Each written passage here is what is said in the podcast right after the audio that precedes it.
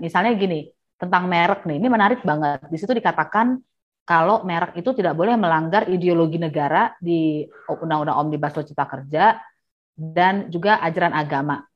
Nah, saya mikir ini maksudnya apa ya? Berarti kalau sambal setan karena set, karena setan nggak pernah disukai agama, kalau kita mau populerkan setan pasti agama nggak suka kan gitu. Kalau hmm. dari jangka panjang itu tentunya pasti sih simpel sih. Apa? Peraturan itu dipakai untuk merebut ruang ruang hidupnya rakyat.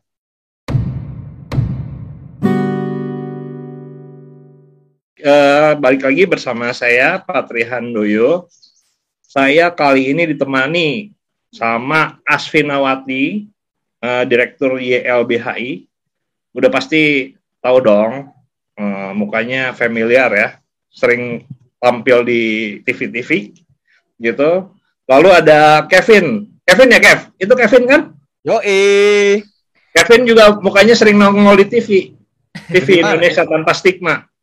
Coba deh, periksa kata kunci Sinte.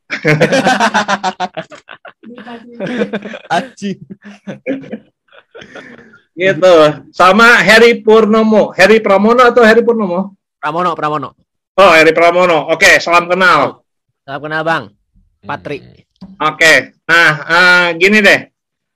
Uh, siapa dulu? Kevin dulu deh. Kev. Yeah. Boleh lo kan sebagai co-host nih, lo coba uh, apa ngobrol sama Harry Pramono deh uh, soal kenapa sih setahun undang-undang cilaka ini ini eh ini undang-undang cilaka ya namanya Iya. Atau cilaka. atau atau kita mas uh, harus menyebut sebagai undang-undang cipta kerja juga atau bebas sebenarnya? Cilaka aja lah. Oke, okay, paling ini cilaka kan dari pertama juga mereka namainnya gitu cilaka. Oke, okay, oke. Okay. Gimana gimana gimana? Apa aja sih yang terjadi? Oh. Ini pertanyaan ke... pertanyaan buat lu. Gimana? Oh, ke... apa, iya, apa yang terjadi? Gitu ya? Iya. Ya, kalau kita lihat ya uh, dari Undang-Undang Cipta Kerja tahun yang lalu gitu. Ini hmm. si undang-undang ini tuh dirancang ketika emang kita lagi bahu membahu lawan COVID. Gitu.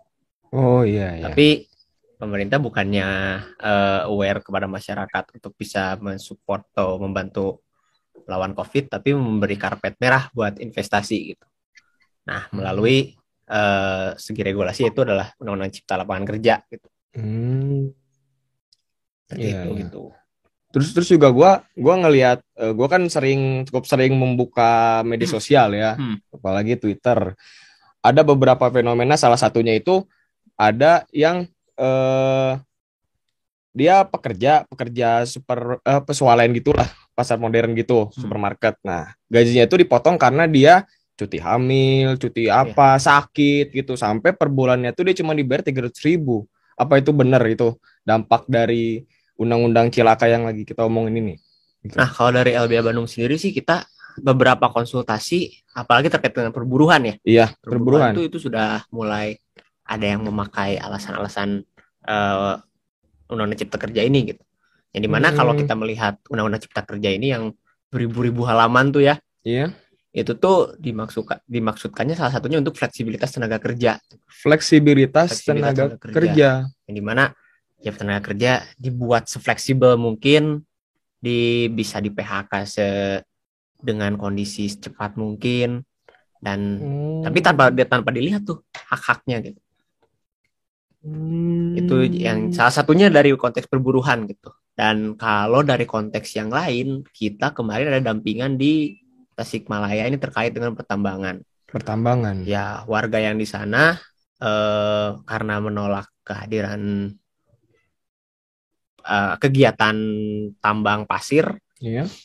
Yang berdampak buruk kepada lingkungannya gitu, eh, apa namanya, membuat pencemaran, gitu. hmm. gitu, terus mengganggu keseharian yeah. itu dipidanakan dengan pasal-pasal omnibus law oh. yang di mana dalam omnibus law pun atau di dalam undang-undang cipta kerja tuh si ada salah satu pasal yang barang siapa atau siapa pun yang merintangi atau menghalangi kegiatan pertambangan ini ada konsekuensi pidana itu yang udah terasa gitu pidana. iya Hmm. Apalagi di perburuan, kalau perburuan tuh setiap konsultasi itu sudah mulai tuh kayak misalnya fleksibilitas, terus uh, penghilangan uang-uang pesangon, terus terkait apalagi cuti-cuti kayak gitu itu nggak nggak di apa ya, itu sudah terasa gitu gejolaknya. Iya karena sisi lingkungan juga sudah sama gitu. Hmm, karena karena karena yang gue lihat keluhan banyak masyarakat di media sosial itu ya terkait dengan perburuhan yang tadi lu bilang itu ya. Her, gitu kan. Kayak kok tiba-tiba gue gaya uh, gue kayaknya kerjanya bener gitu ya. Ya maksudnya nggak masuk juga karena beneran sakit gitu beneran ya bukan bukan ngada-ngada lah gitu kan. Terus kenapa tiba-tiba cuman digaji segini gitu kan? Itu oh se sejahat itu ya berarti ya? Ya emang kalau kita lihat kan dari rancangannya aja tuh udah pemufakatan jahat gitu. Apalagi ini barangnya udah jadi gitu. dibuatnya aja secara pemufakatan jahat gitu. oh. apalagi ini udah jadi nih saya nggak iya. kebayang sih beberapa ke depan ini gitu. Hmm. Apalagi sekarang kan peraturan-peraturan pelaksananya udah pada disiapkan tuh dari konteks perburuhan, konteks agraria, agraria itu ya udah udah udah me, apa namanya? menciptakan bank tanah gitu ya. Bank tanah. ya yang di mana ini kan jadi ancaman juga gitu bagi konteks agraria maupun di pedesaan maupun di perkotaan gitu. Hmm. Itu. Iya, iya. Berarti okay. kalau di kalau bentar-bentar gue tanya dulu. Kalau misalnya di Bandung sendiri tuh berarti banyak keluhan-keluhan yang masuk ke lu uh, mengenai uh, dampak omnibus law ini. Kan lu kan sebagai hmm. uh, orang uh, LBH nih kan gitu yeah. yang ada di kantor LBH gimana? Sebenarnya kalau banyak keluhan tuh yang paling terdekat tuh. Gue inget tahun lalu tuh ibu gue itu seorang buruh ya. Iya. Itu keluhannya tuh udah sedekat itu gitu. Oh. Jadi kayak misalnya, oh, iya. ya omnibus law gimana sih gitu? Kan dapat informasi di beberapa yang ya informasinya informasi yang ya omnibus law kayak gini kayak gini kayak gini gitu. bahkan ibu gua aja sendiri menganggapnya ini sebuah wah ini bakal gawat nih ke depannya gitu. Oh kalau terus Buat, dilanjutin gitu ya, iya, ya diterapin gitu. itu pendapat pendapat ini belum lagi teman-teman gua yang ya mungkin ke depannya atau sekarang lagi sedang uh, ya termasuk dalam angkatan kerja gitu. Oh iya iya, ya, omnibus law ini kan jadi satu hal yang menakutkan juga gitu. Angkatan kerja muda ya hmm. gitu. Pada akhirnya ya itu itulah.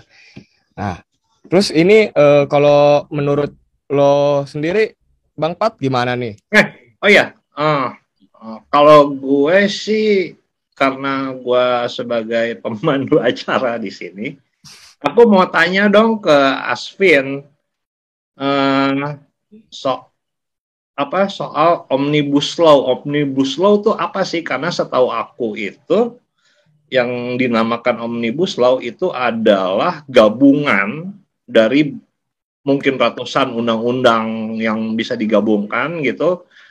Itu itu pertama uh, tolong jelaskan apa itu omnibus law. Kemudian uh, apakah apa undang-undang cilaka ini itu apa masuk ke dalam omnibus law itu dan dalam undang-undang cilaka itu undang-undang apa saja sih yang digabungkan? Silakan Bu Asfin. Ya, uh, Bu Fatri dan kawan-kawan. Jadi betul banget omnibus law itu adalah ketika ada lebih dari satu undang-undang digabung. Hmm. Di negara asalnya sendiri dia dijuluki ugly law, hukum yang jelek. Ya, hukum yang jelek ya, yang buruk gitu. Hmm. Dan ada dua metode sebetulnya. Dia bisa digabung uh, satu tema atau seperti Undang-Undang Cipta Kerja ya, Omnibus Law Cipta Kerja itu cilaka dia banyak undang-undang. Nah, jadi yang banyak undang-undang yang tidak sejenis itu lebih jelek lagi daripada yang sejenis. Karena kan jadi sulit sekali tuh. Saya nggak tahu apakah kawan-kawan pernah baca atau yang atau yang sedang mendengarkan tuh pernah baca Omnibus Law Cipta Kerja ya. Karena misalnya kita mau cari pasal 2. Pasal 2 di undang-undang itu banyak. Karena kan ada banyak undang-undang dan ada kemungkinan pasalnya sama. Iya benar-benar. Gitu kan kalau di undang-undang biasa kita tinggal searching tuh pasal ya, 2 ya, langsung ketemu. Ya, ya. Kalau ini kita harus lihat dulu ini Romawi berapa rumit banget. Terus misalnya nih, kenapa dia dibilang ugly ugly lo ya? Pada suatu malam saya mau baca penjelasan dari suatu pasal. Terus atau saya biar gampang atau biar gampang bad law gitu kali ya. Bad law, iya, bikin mati. Jadi kalau misalnya nih saya kepingin banget sebetulnya ya ngasih cerdas cermat gitu, Pak Jokowi kan suka ngasih cerdas cermat tuh ya. Hmm, gimana? Nama-nama ikan. Saya kepingin, Pak, saya ganti kasih cerdas cermat. Coba buka uh, penjelasan ini. Saya kasih nih penjelasan pasal. Menurut Bapak, ini undang penjelasan dari undang-undang yang mana? Itu sulit. Hmm. Hmm. Karena misalnya tadi penjelasan pasal 20, pasal 20 itu bisa ada beberapa pasal. Jadi nggak semudah itu dan saya butuh waktu kira-kira 15 menit untuk memecahkan sandi cara membaca penjelasan omnibus law tidak dengan tidak melalui uh, pasal. Jadi kita bisa bayangkan di situ mengatur soal buruh, mengatur soal uh, masyarakat petani, bagaimana mereka yang nggak punya banyak waktu harus ngebaca undang-undang semacam ini gitu ya. Hmm. Uh, uh, jadi itu makanya dibilang agri law. Terus yang kedua tadi uh, pertanyaannya dia mengatur apa saja ya? Ada sekitar 72. 72 di undang-undang. di undang-undang Cilaka itu. Betul. Kan mereka bilang ada kerja, ya? Betul, kan mereka bilang tadinya ada uh, berapa cuma berapa berapa ya? Saya jadi lupa. 11 klaster atau 10 klaster, tapi sebetulnya kalau kita lihat undang-undangnya 70-an. Mulai dari undang-undang kepolisian, undang-undang merek, undang-undang geografi, undang-undang uh, pariwisata, belum yang undang-undang Minerba juga ada di situ. Pokoknya Almugada apa lo mau gue ada. Itu lah si omnibus law. Gitu ya. Ngalah-ngalahin Almugada dia. Uh, itu baru satu pertanyaan lagi, sorry aku lupa apa tadi ya? Jadi ya itu. itu gabungan gabungan dari apa aja? Dari tadi ada undang-undang perburuhan, kemudian undang-undang apa lagi? Ada 72 ada soal, aja pokoknya ya. Iya, ada soal pesisir. Jadi kalau kita hmm. ambil klaster-klaster besar ya, hmm. ada soal buruh migran juga ada, eh, kemudian pendidikan juga ada, keimigrasian ada, okay. terus soal tadi ya pesisir, soal tanah, makanya ada bank tanah, ada wah macam-macam pokoknya sampai mengatur lembaga penjamin investasi macam-macam. Nah, tapi kan gini, uh, itu undang-undang cita-citanya kan untuk menciptakan lapangan kerja, makanya namanya undang-undang cilaka kan, cipta lapangan kerja kan. Uh, tapi apa yang terjadi sih kemudian setelah, apalagi setelah setahun ini? Uh, selain tadi yang sudah dibilang sama Harry itu. Betul. Jadi sebetulnya tuh kenapa bisa ada orang dipotong uh, gajinya karena ada skema pengupahan yang baru, yaitu dia bisa berdasarkan waktu, misalnya 8 jam berarti bisa dikasih gaji, kasih upah, atau dia berdasarkan satuan hasil, udah menghasilkan 20 panci gitu, atau ada satu lagi, ini yang menjebak, waktu dan hasil.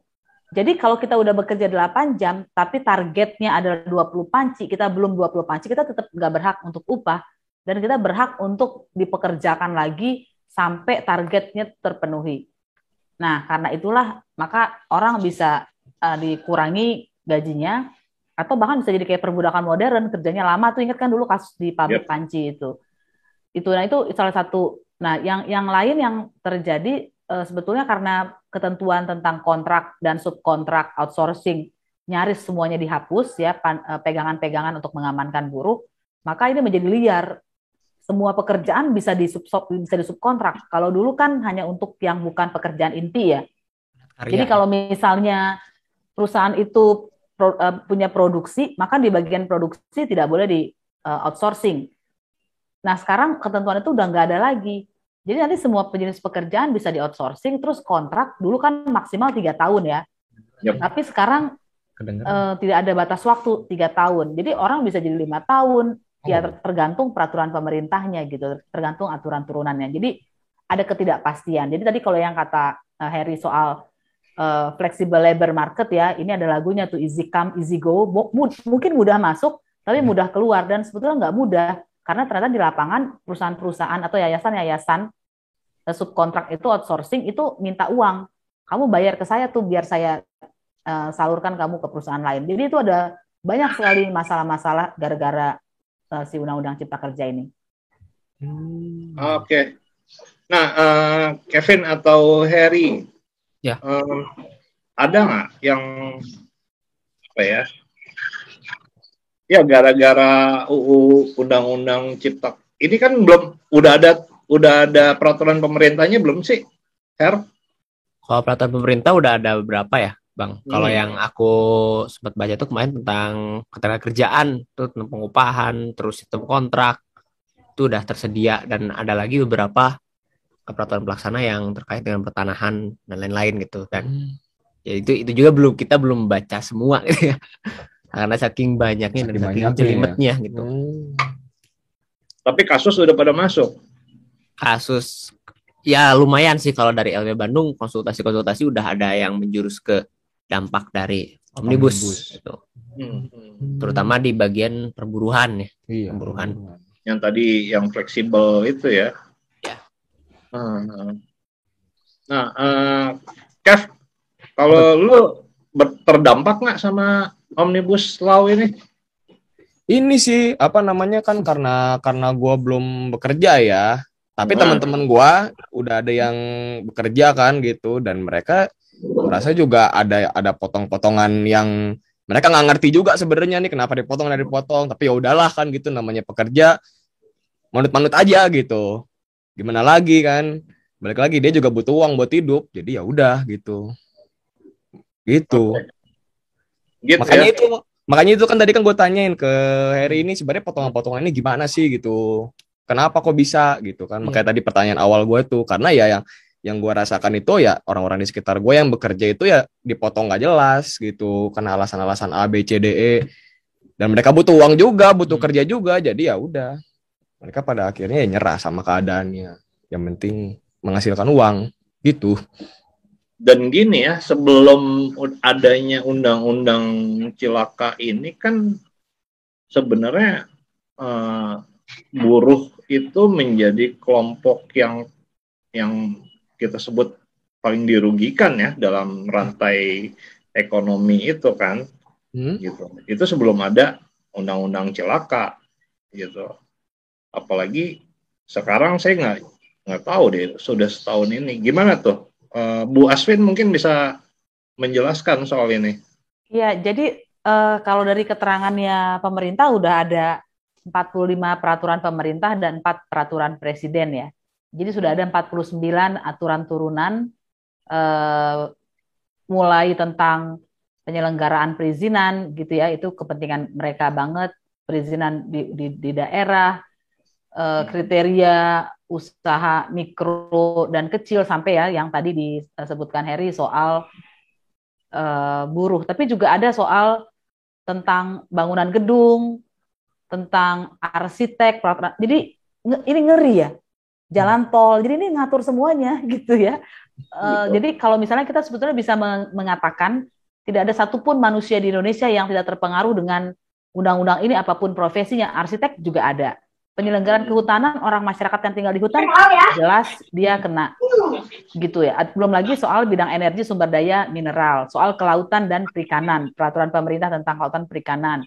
Tadi juga uh, uh, Harry sudah bilang soal peraturan di bidang pertanian, bidang perdagangan, yang suka bawa-bawa kendaraan di jalan itu ada soal lalu lintas angkutan jalan, pelayaran, ya semua ada ini. Ngeri hmm. sekali ini.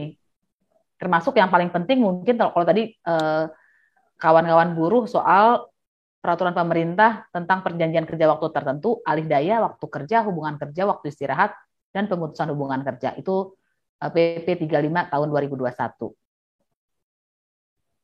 Hmm. Nah, uh, ya selama setahun ini, ya kan artinya, oke, okay, kalau dulu sebelum ada bad law ini atau omnibus eh, omnibus law ya bilangnya ya, uh, kan yang sering yang sering berunjuk rasa tuh buruh ya untuk menuntut menuntut upah yang yang sesuai dan seterusnya. Nah, harusnya dengan adanya omnibus law ini adanya undang-undang cilaka ini artinya nggak cuma buruh ya yang harus menuntut uh, apa namanya ya ketidakadilan apa ya ketidakadilan gitu. Teman-teman yang lain juga kayak arsitek dan seterusnya dan seterusnya. Itu udah udah nyampe tingkat ke sana belum sih? Uh, ini boleh dijawab sama Asvin atau Harry atau Kevin deh silakan siapa dulu nih? Saya pikir kayaknya belum semua ya. Uh, hmm. Meskipun kami uh, terus berusaha dengan segala keterbatasan memberitahu uh, banyak banyak sektor gitu ya, tapi ada aja yang belum terinfokan uh, pasti ya. Misalnya gini tentang merek nih, ini menarik banget. Di situ dikatakan kalau merek itu tidak boleh melanggar ideologi negara di Undang-Undang Omnibus Law Cipta Kerja dan juga ajaran agama. Nah saya mikir ini maksudnya apa ya? Berarti kalau sambal setan karena set, karena setan nggak pernah disukai agama kalau kita mau populerkan setan pasti agama nggak suka kan? Gitu. Jadi literally jadi sebetulnya literally dia masuk ke situ gitu ya. Atau misalnya yang mem, yang mau jualan uh, palu sama jualan arit harus hati-hati dia nggak bisa jualan dua-duanya itu.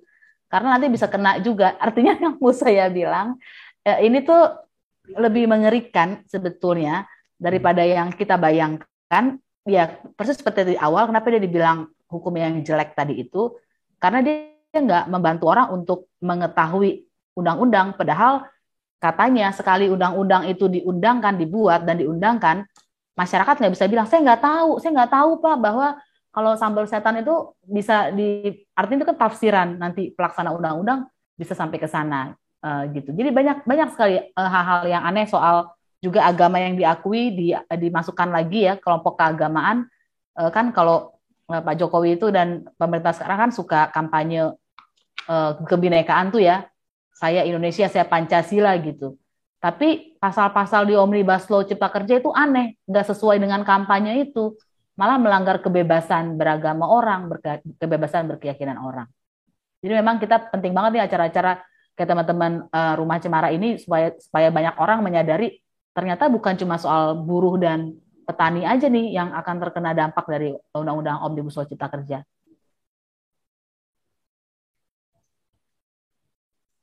Oh, kalau kalau dari gue sendiri gitu ya, uh, omnibus law ini kalau kita lihat konteks di buruh itu baru sebagian kecil permasalahan. Tapi karena tadi mengaturnya semua gitu, klaster gitu. Iya kan nggak ya tadi kan ada tentang merek ada tentang klaster-klaster lain. Belum lagi misalnya pariwisata juga belum lagi belum lagi ada juga ya teman-teman kampus mungkin nanti akan berdampak gitu. Karena dalam undang-undang uh, cipta lapangan kerja pun itu mengatur mengenai uh, riset dan pendidikan tinggi gitu. Terus ada lagi beberapa hal lain. Terus kayak kayak misalnya kita sering diskusi itu kalau perkotaan. Perkotaan kan kalau misalnya ada uh, terkait dengan pembangunan itu pun akan berdampak juga gitu. Jadi ya Palu Gada itu kalau tadi kata Mbak Aspin Palu Gada emang semua masa apa semua peraturannya Palu Gada juga nanti dampaknya kepada kita gitu. cuman cuman setelah mendengar uh, jabaran dari Kak Aspin ini itu sampai nyenggol ke kebebasan berkeyakinan ya itu ya itu itu ngeri ngeri banget sih menurut gue sih karena hmm. karena apa namanya aturan yang dibikin sejelimet gitu kan yeah. dan dan dan kita tuh nggak tahu sebenarnya itu dampak-dampaknya apa aja gitu karena kan yang dipromosikan sama pemerintah itu kan dampaknya dampak baiknya dan segala hmm. macem hmm. bla bla bla bla gue sering lihat itu kan di di internet gitu ya yeah. oh ternyata ini loh dampak-dampak negatifnya gitu Hmm. Ya orang yang ya kita lihat tahun kemarin aja gitu berkaca tahun kemarin gitu. Orang hmm. untuk menolak undang-undangnya aja udah direpresif gitu. Iya. Itu iya. kan berarti udah menandakan bahwa ya undang-undang ini juga punya ancaman terhadap kebebasan berekspresi atau berpendapat gitu. Sampai... Apalagi ini dihususkannya untuk ya membuka karpet merah atau senyaman-nyamannya investasi gitu. Kalau kita emang orang yang tidak yang tidak apa orang yang terganggu karena jalannya investasi sifatnya kotor atau merusak lingkungan, ya itu menjadi barrier juga buat kita untuk uh, mempertahankan ruang hidup gitu. Itu itu itu yang pas demo itu berapa berapa orang itu yang waktu itu dikena tuh kalau nggak salah ratusan ya nggak salah ya. Yang ya, di Bandung, yang Bandung aja coba berapa? Kemarin Bandung tuh hampir 300. 300. Iya, 300 tuh. 300 oh. berapa gitu ya. ya. Karena itu baru yang satu aksi aksi tapi kan ada beberapa gelombang-gelombang lain. Iya. Itu belum lagi yang di Jawa Barat lainnya gitu. Kayak misalnya Sukabumi, Cianjur, Cirebon itu pun mendapat tindakan-tindakan yang serepresif itu dan dan yang menolak ini tuh dipersulit kok nggak salah. Gue dengar dengar ya untuk masalah pas ditangkapnya gitu kan. Kalau nggak salah gue ya, dengar ya ada ya dengan alasannya covid lah dengan alasannya. Ini berkumpul. Iya iya iya, iya. Ya, banyak cara lah untuk uh, negara bisa menghalang-halangi hmm. kita. Termasuk ya kalau yang teman-teman di Bandung rasakan sekarang uh, di aksi apa di jalanan kita dipukul di dunia maya pun kita dibayang-bayangin satu ya kayak undang-undang ITE gitu. Iya. Jadi bayang-bayang kekerasannya udah sampai ke dunia yang sangat maya gitu. Iya. Apalagi kita untuk membahas ya pasca omnibus ya kita lihat. Iya. Pasca omnibus. Oh. Oke. Okay. Uh, ya, kalau YLBHI sendiri, Pin bikin kajian nggak sih untuk setahun uh, undang-undang cipta kerja ini, cipta lapangan kerja? Uh, kalau kami sebetulnya nggak mau masuk lagi ke PPPP itu ya, hmm. karena dari undang-undangnya sendiri udah busuk gitu, udah udah kelihatan parahnya dan dan hmm. PP itu akhirnya hanya mengatur yang lebih buruk lagi atau mengatur operasionalisasi dari yang buruk. Uh, aku boleh eh, ini ya sampaikan beberapa pasal lagi ya untuk membuat kita yakin ya. Ini kan uh, undang-undang ini karena ini Indonesia tanpa stigma ya, kan uh, dia meng mengatur kembali undang-undang kepolisian pasalnya dan harusnya dia bisa ngubah tapi nggak diubah dan salah satu yang diperkuat adalah memberi wewenang kepada polisi untuk mencegah dan menanggulangi tumbuhnya penyakit masyarakat, mengawasi aliran yang dapat menimbulkan perpecahan, melaksanakan pemeriksaan khusus sebagai bagian dari tindakan kepolisian. Jadi jadi mencegah dan menanggulangi tumbuhnya penyakit masyarakat. Dan kalau kita lihat apa yang disebut penyakit masyarakat itu pengemis. Jadi itu memberikan stigma lagi pekerja seks gitu. Uh, kemudian mengawasi aliran. Di situ disebut kemudian penghayat. Dan hmm. pemeriksaan khusus itu pemeriksaan khusus bagaimana ya? Nggak, saya nggak bakal kalau ada ada orang nanya, saya nggak tahu karena di undang-undangnya nggak tahu. Itu satu, misalnya undang-undang kepolisian ya. Terus kemudian kalau kita lihat juga nih, misalnya tentang eh, yang tentang merek tadi ya, merek tidak dapat didaftar jika bertentangan dengan ideologi negara, peraturan perundang-undangan, moralitas agama, kesusilaan atau ketertiban umum. Jadi bagaimana ya merek itu bisa mengganggu ketertiban umum? Gak heran mural-mural itu disapu semua ya. Ini ada satu lagi nih yang menarik juga. Setiap pengusaha pariwisata berkewajiban menjaga dan menghormati norma agama, adat istiadat, budaya dan nilai hidup dalam masyarakat setempat. Padahal kita tahu kalau nilai nilai-nilai agama di suatu tempat itu kan Indonesia kan agamanya banyak ya, nggak cuma satu dan pasti karena itu nanti akan menang yang mayoritas. Jadi dia justru ketika lagi kampanye se-Indonesia saya Pancasila, bikinnya justru undang-undang semacam-semacam ini, nggak, nggak nyambung dengan kampanyenya gitu.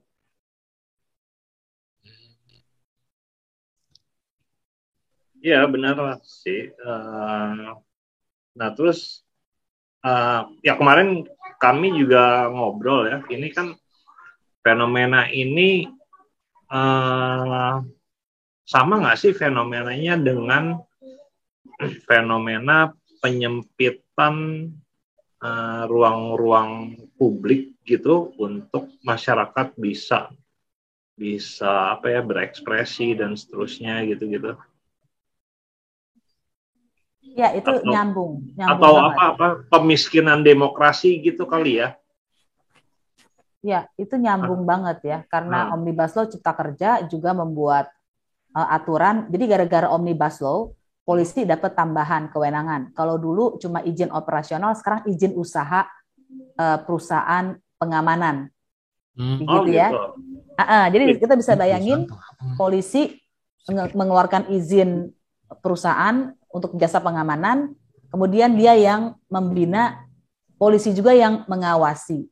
Jadi kalau kira-kira teman-teman buruh nanti datang uh, untuk aksi gitu ya uh, dan dipukul sama satpam itu lapor ke polisi polisi udah punya konflik kepentingan karena dia bikin izin usaha dan lain-lain. Dan celakanya ini ini ini ini pinternya pinter tanda kutip pemerintah sekarang ya dia ngecer ngecer aturan bikin peraturan Polri tentang pam swakarsa kalau dibaca satu aja udah ngeri tapi digabungin sama si omnibus law dia jadi si satpam adalah pam swakarsa dan juga ada mata-mata di antara masyarakat yang menjadi Pam Swakarsa itu ya karena tugasnya juga melihat ada gangguan ketertiban yang kita tahu gangguan ketertiban selalu ditafsirkan semena-mena sendiri secara sepihak oleh pemerintah.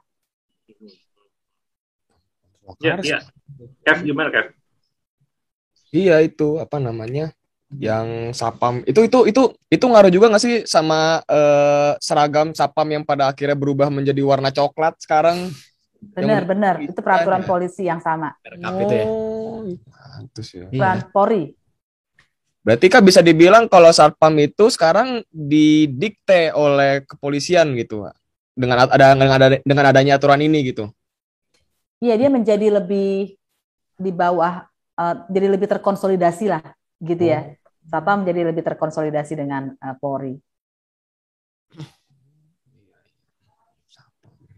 Semoga aja satpam BCA nggak kayak gitu ya. Nggak kayak gitu. Udah pakai baju ya. BCA mah baik-baik aja. gitu. Nah, dia di Bandung sendiri gimana sih, Kev? Uh, Her, uh, keadaannya? Ya. Hmm? Oh, di Bandung sih gejolak-gejolak penolakan omnibus tuh banyak kalau teman-teman buruh uh, banyak dilakukan ya nggak cuma hanya mahasiswa pada apa nggak cuma hanya mahasiswa dan buruh gitu tapi ya beberapa teman-teman dari kolektif-kolektif eh, komunitas di perkotaan pun mengkampanyekan hal yang serupa gitu buruknya omnibus tuh kayak gini, gini. tapi nggak secara formal buat diskusi gitu cuman ya jadi dampak bersama aja gitu apa belajar bersama gitu nah ketika apalagi sekarang momentum satu tahun satu tahun omnibus ya di Bandung aja kita udah dari beberapa minggu kemarin tuh ya pasti ada aksi gitu. Sekarang lagi ada aksi juga terhadap ya masih temanya sama gitu penolakan omnibus law. Gitu. Bahkan sekarang tuh ini dua hari berturut-turut mahasiswa aksi. Tahun eh minggu kemarin ada kelompok buruh juga yang berbicara pada konteks yang sama gitu penolakan omnibus law. Gitu. Eh, gua gua gua ada pertanyaan nih buat Kak Asvin. Kak, Kak Asvin.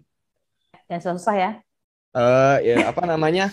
kan kita tahu nih uh, omnibus ini kan udah diketok ya, udah sah gitu ya jadi undang-undang. Nah, tapi kan kita sebagai masyarakat sipil kan menolak sebenarnya ya dengan adanya omnibus ini.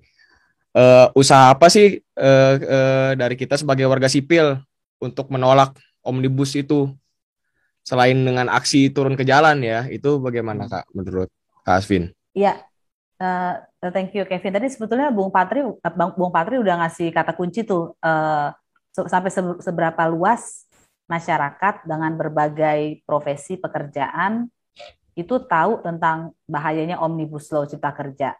Hmm. Jadi menurutku kita perlu memotong-motong pasal-pasal di omnibus sesuai dengan uh, orang yang mau kita ajak bicara hmm. yang pasalnya sesuai sama dia. Misalnya kalau untuk petani pasti pasalnya berbeda dengan yang untuk, untuk kelompok uh, untuk buruh, untuk kelompok pendidikan dan lain-lain.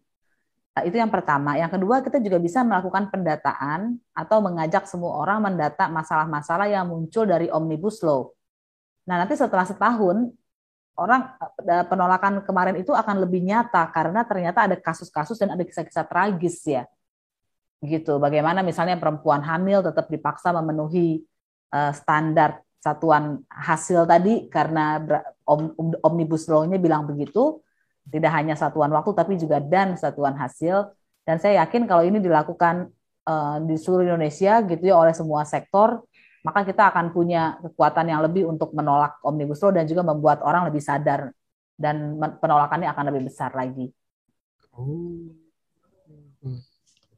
Oh iya, iya. Untuk menolaknya aja kita harus memisahkan pasal-pasal sesuai dengan lawan bicara kita berarti ya gitu. ya. Iya itu, itu, ya, itu salah satu yang bisa dilakukan ya. Iya, itu dan Nah kalau baca sejelimet gini aja. Iya mak makanya pas pertama ngeliat kan berapa seribu halaman tuh ya nggak salah ya. Halaman. Seribu dua puluh berapa halaman lah itu kan iya. wajir Wah, jadi mahasiswa juga anjing pusing banget kan gitu bacanya gini. Buset dah. Apalagi waktu itu keluar draftnya berapa biji kan nggak nggak iya. nggak cuma satu itu loh. Satu. Dan itu kan nyebar di sosmed juga tuh ada berapa empat apa tiga gitu lupa itu. Pokoknya draft itu kan bikin pusing juga gitu ya sebenarnya. undang-undang cilaka ini gitu. Kita bisa baca ada yang iya kan? X, kayak direvisi lagi. Iya, revisi mulu gitu.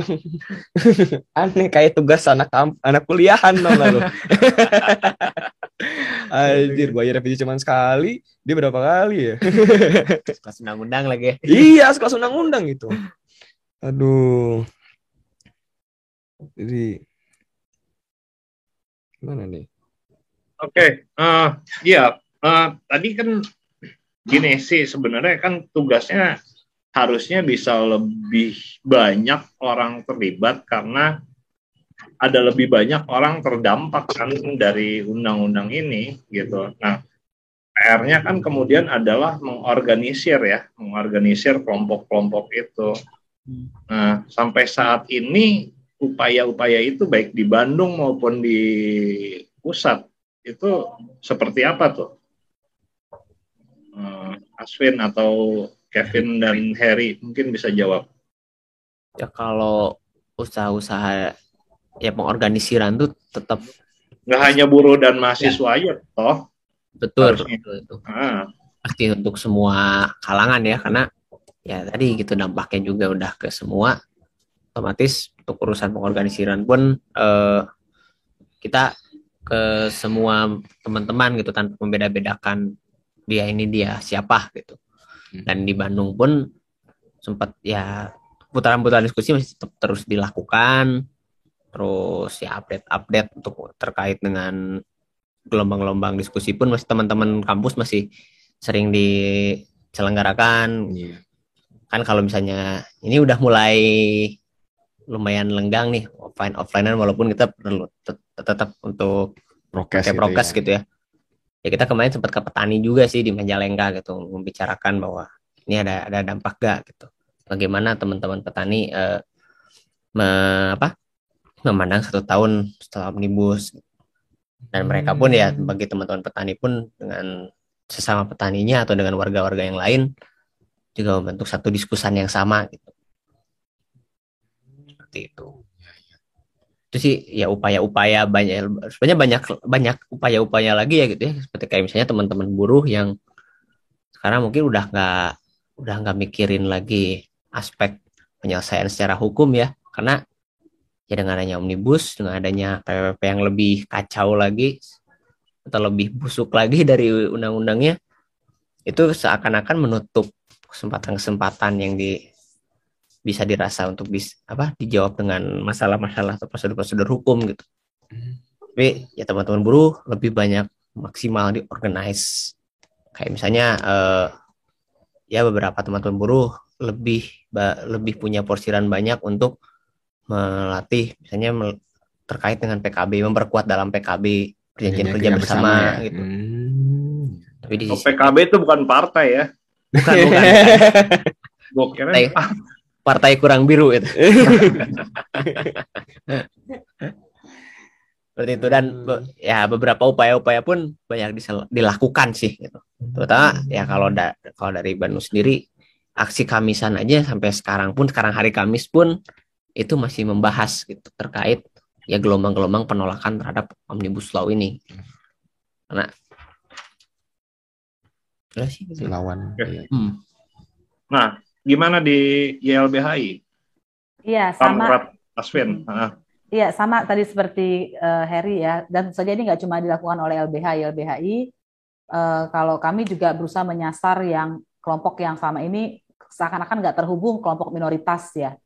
Ke kelompok misalnya minoritas keagamaan itu kan so seolah-olah nggak ada hubungannya nih dengan omnibus law karena yang banyak menolak uh, buruh.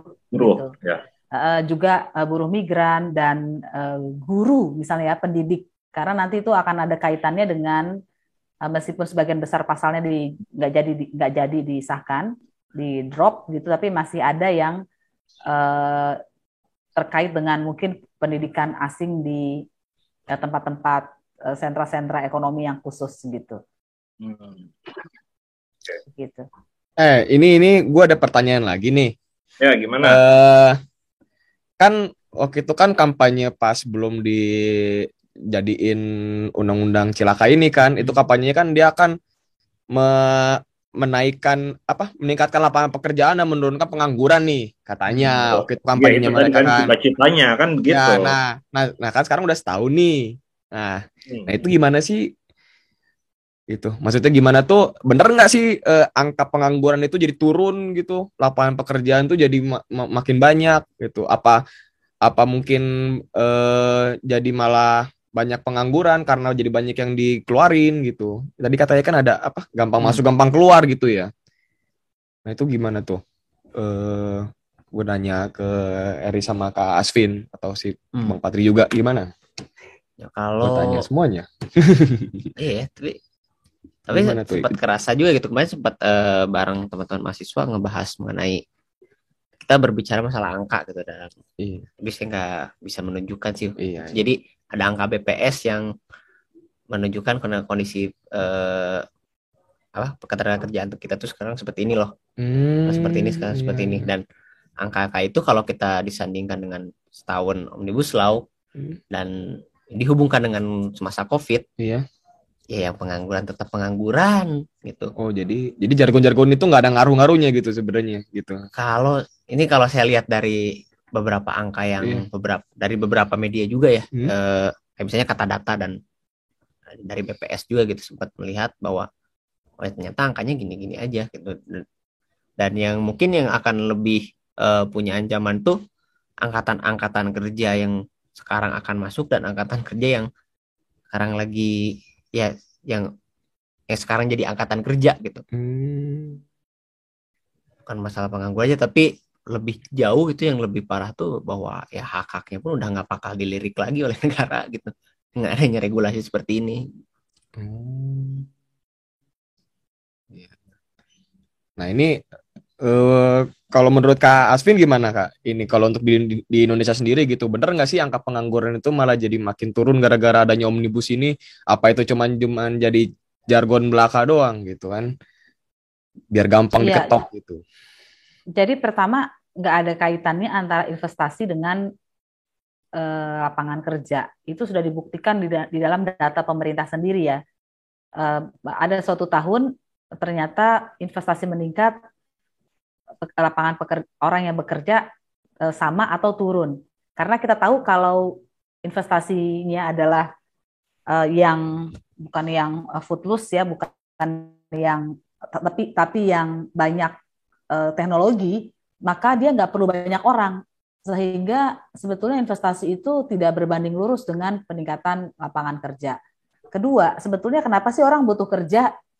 Kan karena dia butuh makan gitu. Apakah orang harus bekerja pada orang lain untuk makan kan enggak. Kalau dia punya sawah, punya kebun sendiri, dia sebetulnya udah sejahtera dalam kacamata dia. Nah, justru omnibus law ini cipta kerja mengambil tanah, lahan, kebun orang. Jadi bukannya orang mendapat kerja, tapi orang berkurang kesejahteraannya. Jadi yang harus kita lihat bukan soal bekerja, karena jangan-jangan kalau hanya yang dicari angkatan kerja, angkatan kerja ini e, dipakai menjadi semacam tentara-tentara untuk e, memproduksi dan akhirnya yang mendapatkan untung si pengusahanya bukan dia sendiri. Karena dia gajinya kecil, jam kerjanya lama, akhirnya dia jadi sakit kalau bekerja selama eh, bertahun-tahun, kualitas hidupnya menurun, nggak ketemu keluarganya. Daripada dia dibandingkan ketika dulu dia masih punya alat produksi meskipun kebun uh, atau yang atau misalnya sawah dia bisa punya kualitas hidup yang lebih baik. Jadi sebetulnya uh, omnibus law itu menurunkan kualitas hidup dan kesejahteraan orang Indonesia dan uh, yang dan itu yang yang lebih penting selain juga peningkatan peningkatan pekerjaan itu kan tidak terbukti ya ketika mau disahkan itu 20-an lebih investor itu kemudian mengatakan mempertanyakan kenapa bisa ada kebijakan omnibus gitu. Kalau katanya mau menarik investor, itu ada investor yang protes. Jangan-jangan kalau gitu investor yang masuk ke kita yang yang mana yang abal-abal, yang nggak peduli pada lingkungan, yang nggak peduli pada anti korupsi.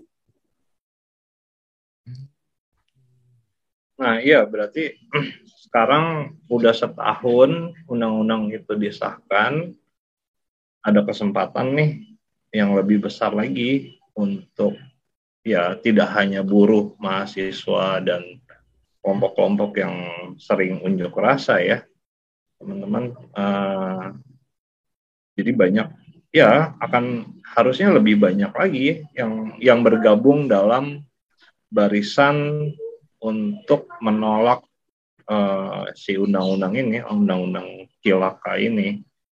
Itu harusnya ya.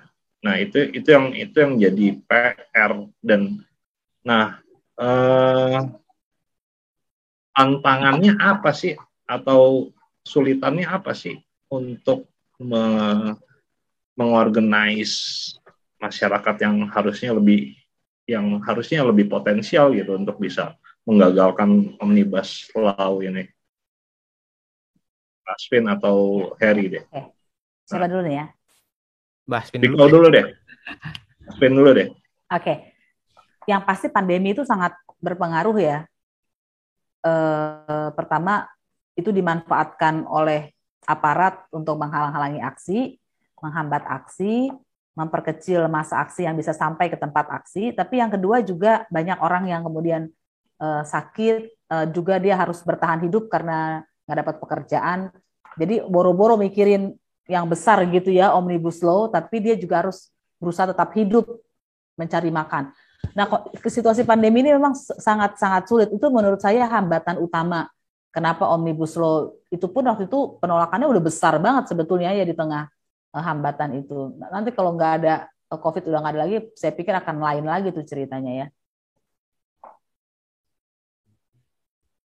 Ada lagi mungkin kalau ya COVID ya. balik lagi COVID ya, karena kita beberapa juga untuk bisa uh, menjangkau teman-teman yang di mungkin Bandung masih bisa dijangkau ya kalau misalnya terkait dengan teknisnya secara offline gitu atau online gitu ya. Hmm.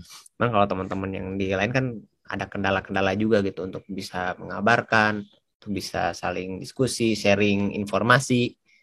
Itu mungkin yang bisa jadi hambatan dan kalau sekarang eh, bukan hanya COVID tapi ya sikap negara yang semakin represif pun sebagian teman-teman itu dia dianggap sebagai hambatan gitu kan kayak hmm. misalnya uh, ya kita diskusi dibubarin gitu dan sekarang um, berkicau di media sosial aja ini bisa-bisa aja nih kita jadi salah satu hambatan gitu tinggal kita memikirkan aja bagaimana hambatan hambatan-hambatan ini kayak misalnya kita saling bantu atau saling laku satu sama lain gitu ya.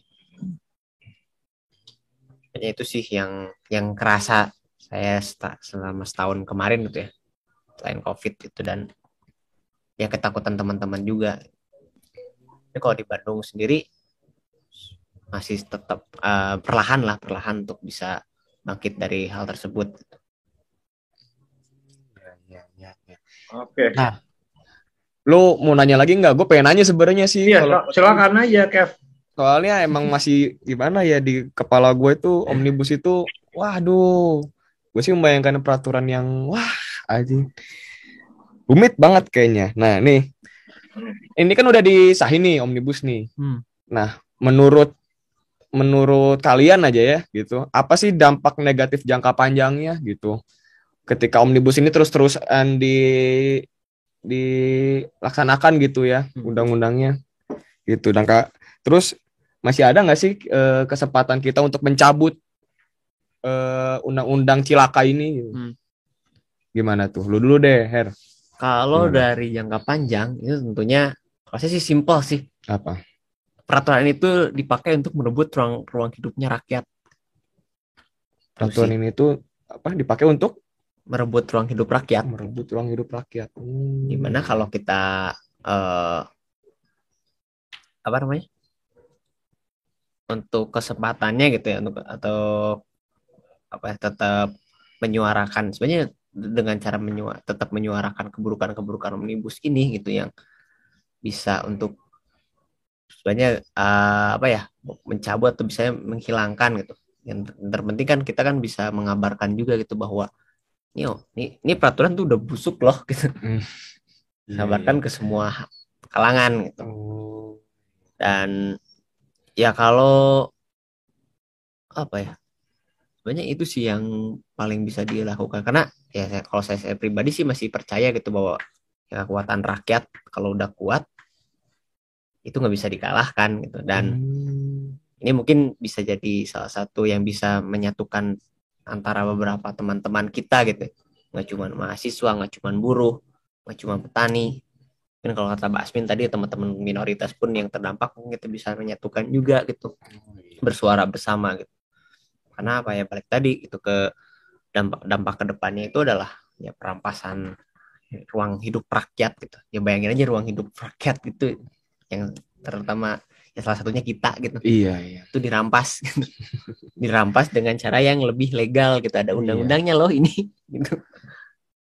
Legal ya nah kalau menurut kak Asvin gimana kak? Itu apa sih dampak panjangnya kak kalau misalnya omnibus ini terus-terusan dilaksanakan dan eh, bagaimana peluang kita sebagai masyarakat untuk mencabut undang-undang omnibus ini gitu?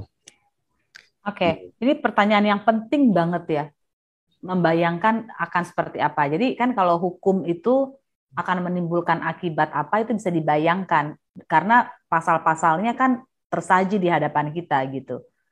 Nah, kalau kalau kalau omnibus law cipta kerja dilakukan secara baik dan sebenar-benarnya, hmm. maka Indonesia akan menjadi mungkin bisa masuk dalam kategori negara gagal, failed state. Itu ada sebuah istilah di teori sosial yang menunjukkan negara-negara yang lingkungannya rusak sehingga nggak bisa lagi ditanami gitu ya airnya tercemar masyarakatnya kemudian uh, pendidikannya uh, bukan hanya pengajaran formal ya tapi pendidikan secara umum uh, rendah angka kematian ibu dan bayi tinggi makin tinggi uh, intinya kesejahteraan uh, rusak miskin karena dimiskinkan ya ini sebetulnya persis seperti film-film yang mencoba menggambarkan situasi bumi ketika manusia kerakusannya itu nggak bisa dibendung nggak ada batasnya gitu. Nah, apakah ini berlebih-lebihan? Enggak, karena ketentuan-ketentuan hukum lingkungan yang menjaga lingkungan itu betul-betul dipangkas habis-habisan ya. Dan kita tahu lingkungan itu kalau sudah rusak tidak mudah, pulihnya itu nggak mudah. Nggak seperti kalau kita sakit flu, gitu ya.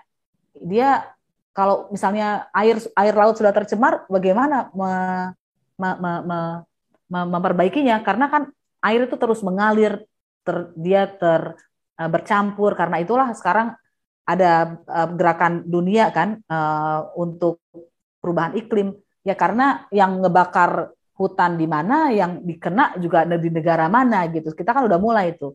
Asap kita sampai ke Singapura sampai ke Malaysia sampai ke mana-mana. Jadi uh, itu ya. Jadi sebetulnya yang lebih besar lagi dari itu omnibus law ini sedang ikut berkontribusi pada kiamat versi manusia ya. Karena dan ini nggak berlebih-lebihan uh, karena uh, suhu bumi kan naik terus. Dan kalau suhu bumi naik terus maka salju akan mencair ya kita bisa tenggelam nggak ada tempat lagi untuk tinggal ya. Jadi ini persis seperti kalau kita nonton film ya yang sekarang kita nontonnya dengan menikmati gitu ya seru-seru wah gini. Terus uh, pahlawannya tokoh utamanya berhasil selamat gitu. Tapi sebagian besar manusia juga mati gitu di film. Atau kalau enggak filmnya happy ending berhasil digagalkan itu operasi merusak bumi.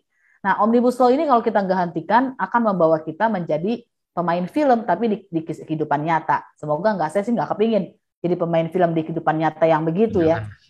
Nah, jangan sampai ya. Tapi saya, saya, juga saya, kan. ini nggak berlebih. Ngeri, ngeri, ngeri. Sekalinya kesempatan main film begitu ya, ternyata kehidupan sendiri dan nggak bisa diubah, skenario nya nggak bisa diubah, gitu. Nah, apakah kita masih ada harapan? Ada, tapi kita harus menyadari begini. Saya mau, saya sering ulang-ulang ini karena saya sangat terkesan ya. Pada suatu ketika LBH nanya lah gitu kepada Gus Dur, terus nanya suatu masalah hukum, minta tolong. Gus Dur kemudian bilang gini, ini LBH ya gitu. Ya Gus, ini LBH kok nggak ngerti-ngerti masalah politik jangan dilawan dengan masalah hukum. Jangan dilawan dengan hukum. Masalah politik eh dilawan dengan politik.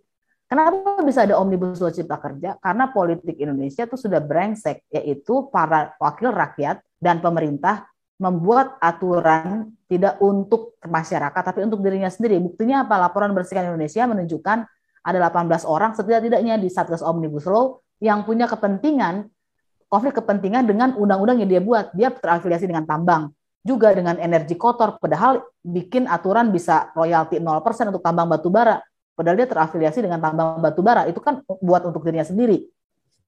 Dan ini semua karena bersumber dari politik, karena undang-undang itu dibuat oleh DPR, anggota DPR adalah eh, sebagian besar adalah petugas partai dan dipilih melalui proses politik. Presiden juga begitu. Sekarang ini kita seakan-akan eh, memilih presiden ya, tapi sebetulnya kita nggak memilih. Kita itu cuma menjustifikasi presiden pilihan partai politik karena cuma ada dua presiden. Jadi kalau kalau ini nih ada silat ada kopi nih ya. Kan kalau misalnya ditawarin nih uh, mau kopi dingin atau kopi panas, saya mau teh aja atau saya mau air putih aja. Nggak bisa, adanya kopi dingin atau kopi panas. Yaitu pres, calon presiden kita. Karena dipilihin oleh partai politik cuma dua, kita nggak ada pilihan yang lain. Dan karena itu kalau kita mau mengubah sampai ke akar-akarnya persoalan-persoalan seperti ini supaya nggak berulang lagi, dan pasti akan berulang dan sudah berulang masalah-masalah omnibus, omnibus law cipta kerja, ya kita harus ubah sistem politik Indonesia supaya rakyat yang bisa menentukan apa yang dikendaki rakyat bukan para wakil oligarki atau wakil partai. Kevin, masih ada yang mau ditanyain nggak? Cukup sih, cukup, cukup, cukup lah. Nah, kalau aku pengen ini dong, eh, baik Aswin maupun Harry. Tadi kan disebut-sebut tuh kelompok kelompok-kelompok yang dikategorikan sebagai penyakit masyarakat seperti Kevin itu ya. Aduh. nah, ya uh, apa namanya? Mudah-mudahan ini jadi pertanyaan saya yang terakhir ya. Uh, tolong di apa ya? Tolong disampaikan kepada teman-teman uh, kelompok-kelompok marginal terutama yang berhubungan sama stigma gitu kayak misalnya pekerja seks kemudian waria, terus uh, apa lagi ya? Ya itulah uh, ya kelompok-kelompok yang yang seperti itu, kelompok-kelompok yang yang marginal, kemudian di stigma, terus mungkin juga uh, apa konsumen narkoba gitu, uh, apa yang yang yang perlu di, disampaikan terkait dengan undang-undang uh, Cipta Kerja ini, Kak Aswin atau uh, Harry? Silakan. Dari dulu mungkin mau. Boleh. Apa ya yang bisa banyak kak? Ya kalau kita dan teman-teman itu siapa pun orangnya gitu ketika uh, melakukan penolakan omnibus law gitu, ayo ayo kita sama-sama. Gitu. Iya. Dan termasuk buat teman-teman yang uh, kayak tadi ya uh, pengguna narkoba, terus orang-orang dengan ODIF gitu ya, iya. HIV AIDS ya mungkin kalau dengan eh, dampaknya ke kaum minoritas tadi yang telah diceritain nama Mbak Aspin itu nggak terlalu bisa sampai gitu atau misalnya tapi ada dampak-dampak lainnya juga gitu kayak misalnya kalau misalnya dia teman-teman dari ODIF atau teman-teman eh, dengan konsumsi narkoba itu se seorang buruh hmm. mungkin itu baru akan kerasa juga gitu dengan omnibus law ini gitu. Dan ya segala hal gitu. Ya entah itu teman-teman eh, kaum kaum minoritas ini bakal dibayang-bayangi dengan penggusuran itu kan bisa juga gitu. Itu pada ya konteks-konteks lain tuh ya karena omnibus law ini terkait semua hal gitu ya. Uh, ya dampaknya pun lambat laun akan sama-sama diterima gitu atau sama-sama akan dirasakan gitu. Nah untuk buat teman-teman yang ya tadi kaum marginal uh, apa kaum minoritas gitu ya. Ya selama kita ingin menolak atau melakukan upaya-upaya terhadap penolakan omnibus law ya ayo kita sama-sama gitu. Karena ya selama kita rakyat selama kita uh, berusaha untuk mempertahankan ruang kita omnibus law ini bakal jadi penghambat. Omnibus law ini bakal jadi mengganggu gitu untuk iya.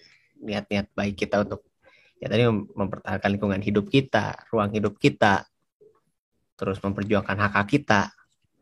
Kemudian ke depannya omnibus law ini bakal menjadi salah satu ancaman gitu atau salah satu yang jadi eh, senjata buat kita mempertahankan hal-hal baik tersebut gitu.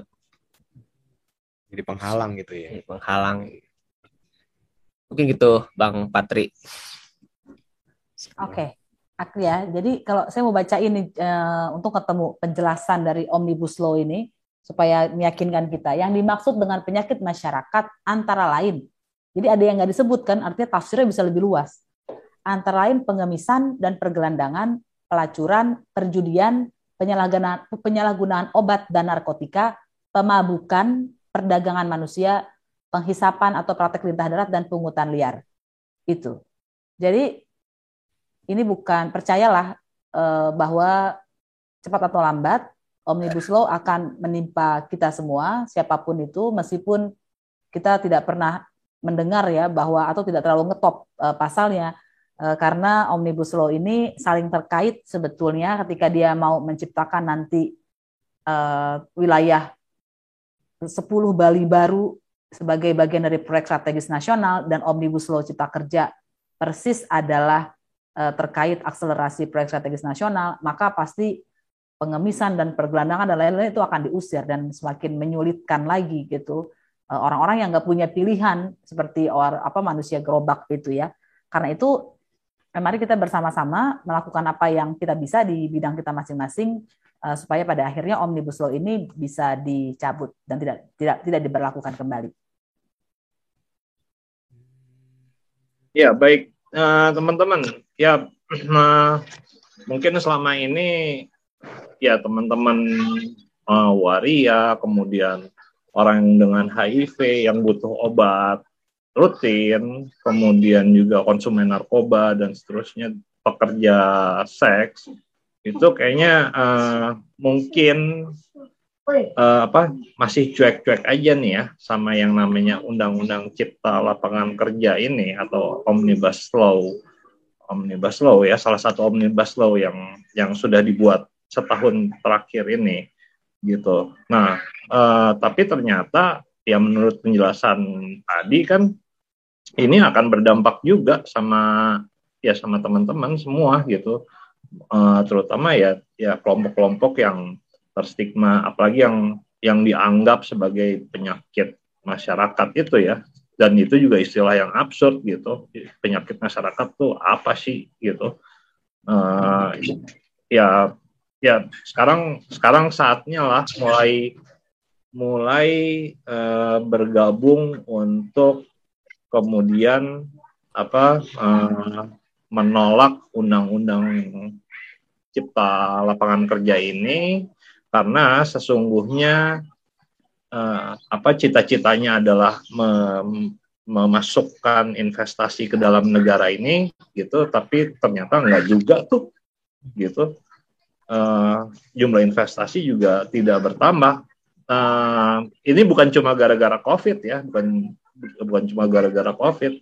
Dan juga kan yang namanya cipta lapangan kerja harusnya uh, orang yang bekerja itu semakin bertambah tapi ternyata enggak juga gitu. Dan juga uh, ya itu uh, banyak banyak orang yang akan terdampak dari dari undang-undang ini ya. Semoga teman-teman bisa apa namanya bisa bergabung ke dalam barisan untuk menolak undang-undang cipta kerja yang sangat merugikan ini toh kita nggak mau ya kayak film apa tuh uh, Aspen yang dicontohkan. Saya sih taunya kalau film film so, film soal kiamat gitu Armageddon aja gitu yang lain nggak tahu apaan. Armageddon. Wah itu zaman saya SD tuh. Uh, ya gitu mudah-mudahan sih uh, ya seperti yang diceritakan di film-film itu kayak misalnya uh, apa namanya uh, lingkungan rusak air nggak bisa dipakai sekarang aja udah mulai nih ya kayak hmm. misalnya di di kota-kota di Indonesia itu setahu saya air apa setahu saya dasar negara ini menjamin bahwa air itu bisa digunakan sebesar-besar untuk kemakmuran rakyat. Tapi ya coba deh lihat uh, kalian minum air bayar nggak sih? Gitu. Bayar lah. Bayar. Eh di gua enggak men. Gua bayar air air minum loh, air minum. Iya. Artinya, iya. Dan itu kan maksudnya ya emang emang harusnya seperti itu gitu. Air tuh enggak tidak untuk dikomersialkan gitu itu itu punya punya kita kok punya bumi Indonesia gitu udah saatnya ya kita uh, ya ya salah satunya dengan cara uh, menolak supaya undang-undang ini dicabut gitu ya kira-kira ya uh, kamera Asvin dan kamera uh, Harry gitu dan nampaknya sudah cukup uh, perbincangan kali ini soal undang-undang cipta kerja udah setahun ini gitu. dong, minta ini dong, closing statement dong. dong. Hah? Oh, udah, udah ya? ya? Udah tadi ya? Oh. Udah. Oh iya iya iya, oke okay, oke. Okay. Iya, nanti kayak ini, kayak apa? Balik-balik lagi omongannya gitu. Iya iya. iya. Oke, okay, teman-teman, makasih banyak ya udah dengerin kita ya. Makasih juga Asvin sama Harry udah gabung di sini. Terima kasih juga, Terima kasih juga, Bang Patri. Oke, okay, kapan-kapan kita ketemu lagi ya uh, okay. di topik yang berbeda. Ya, Aswin jangan kapok loh. Enggak dong. acaranya. Sip, sip, sip. Oke, okay, teman-teman, kita sudahi dulu ya. Oke, dadah.